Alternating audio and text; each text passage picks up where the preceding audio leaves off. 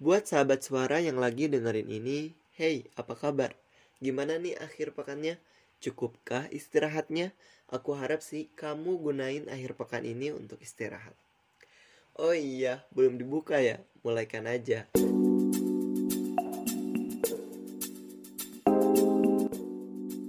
Halo everyone, bertemu lagi via suara bareng aku Rian Sobari di podcast Cerita Malam ini. Makasih banyak buat sahabat suara yang selalu nunggu episode-episode cerita malam ini. Stay here and have fun.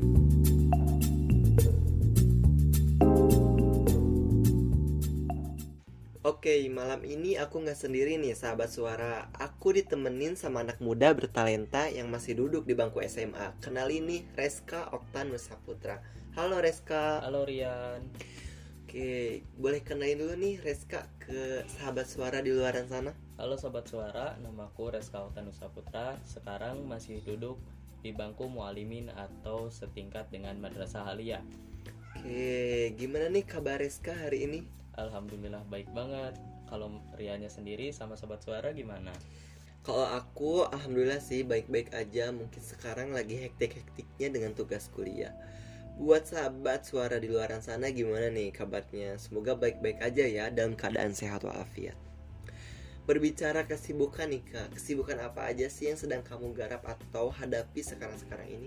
Untuk kesibukan untuk saat ini, aku sedang sibuk mengerjakan karya tulis ilmiah yang merupakan salah satu syarat kelulusan dari mualimin atau madrasah aliyah tempat aku sekarang belajar. Oke, mungkin kalau Reska syarat untuk kelulusannya tuh karya tulis ilmiah. Kalau aku waktu dulu tuh mungkin aku nggak ngerasain ya bagaimana cara ngerjain karya tulis ilmiah itu. Selain karya tulis ilmiah nih, syarat apa aja sih buat kamu lulus di madrasah itu? Eh, Selain karya tulis ilmiah untuk syarat kelulusan, aku juga ada sidang-sidangnya lain. Contohnya ada sidang tahfidz, ada sidang baca kitab, dan nanti ada praktek mengajar di madrasah dan juga ada praktek berdakwah di tempat terpencil. Gitu. Wow, mungkin kalau di madrasah-madrasah seperti itu tuh seperti ada plus-plusnya gitu Iya, ya. Nggak seperti sekali. kayak SMA SMA di luar sana kayak negeri, swasta yang cuman ujiannya tuh ya mungkin ujian negeri atau Ujian ujian tertulis, sekolah doang iya. gitu sih ya.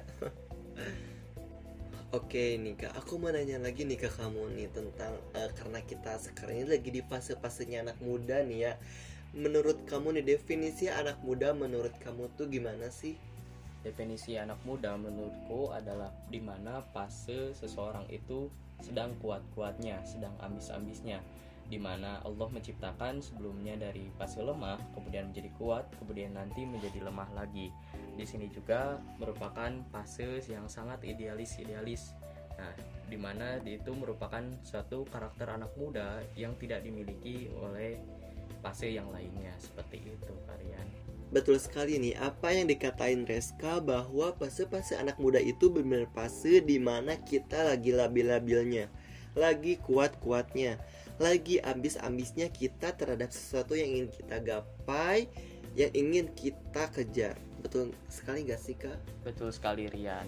Kalau kita berkaca dari zaman dahulu ya, anak muda di zaman dahulu itu saat zaman kemerdekaan Indonesia di mana anak muda punya pendirian sendiri, punya ide- ideologisnya sendiri untuk memerdekakan Indonesia, kemerdekaan Indonesia tanpa diberi oleh pendudukan Jepang seperti itu Rian. Oleh karena itu, buat kalian anak-anak muda di luar sana nih, jangan lupa kalian harus jadi pelopor-pelopor di masa sekarang. Dan kalian juga wajib mencari jati diri dari sekarang agar kalian tidak menyesal di kemudian hari. By the way, sahabat suara, Reska ini tuh selain bergelut di dunia dakwah, dia juga senang berkarya menulis puisi, sajak, ataupun hal yang berbau sastra. Kalau anak muda sekarang tuh sebutannya dengan anak indie. Mungkin sahabat suara tak asing nih dengan nama Firsa Bisari. Penulis sekaligus musikus ini sangat digemari anak muda zaman sekarang karena karya-karyanya. Nah, tidak jauh nih dengan sosok Reska. Apakah benar nih, Kak? Betul sekali Kang Rian. Oke, kenapa sih kamu tuh benar-benar suka sastra? Awal mulanya gimana nih, Kak? Boleh diceritain nih kepada sahabat suara sekarang.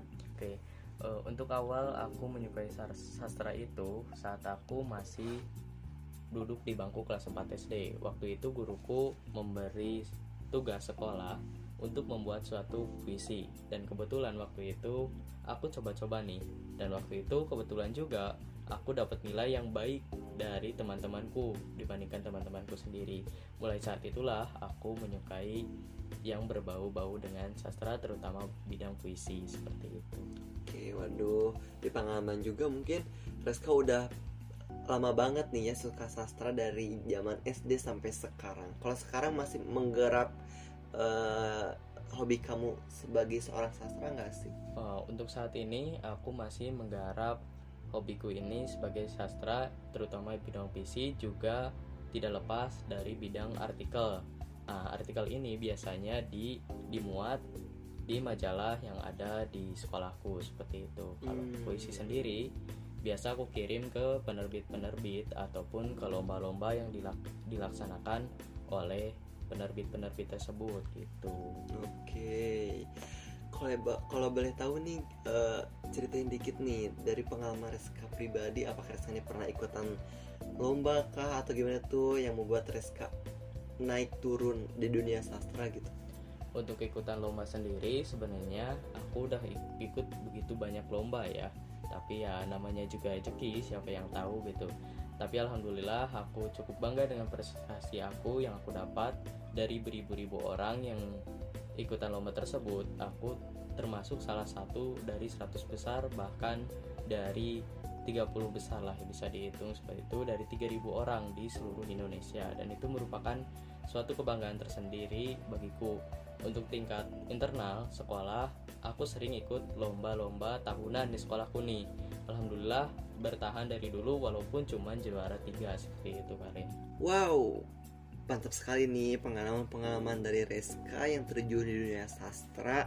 Selain dia sering mengirim mengirim karya-karyanya di majalah ataupun artikel di sekolahnya dia juga aktif ikut perlombaan baik yang kecil maupun di tingkat nasional buat sahabat suara di luar sana nih patut dicontoh dari sosok seorang Reska yang terjun sebagai penggiat sastra dan bagi sahabat suara juga nih yang pernah ikut barengan dengan Reska sebagai peserta di tingkat lomba-lomba sastra ini juga boleh nih DM ke Reska sendiri di @reska_nrs.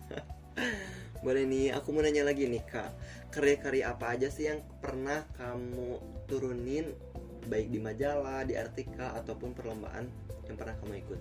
Selain karya-karya yang aku sebutin tadi, aku juga menulis di akun dakwah yang namanya @binar_islam. Di situ aku sering menulis tentang artikel keagamaan yang bentuknya post Instagram.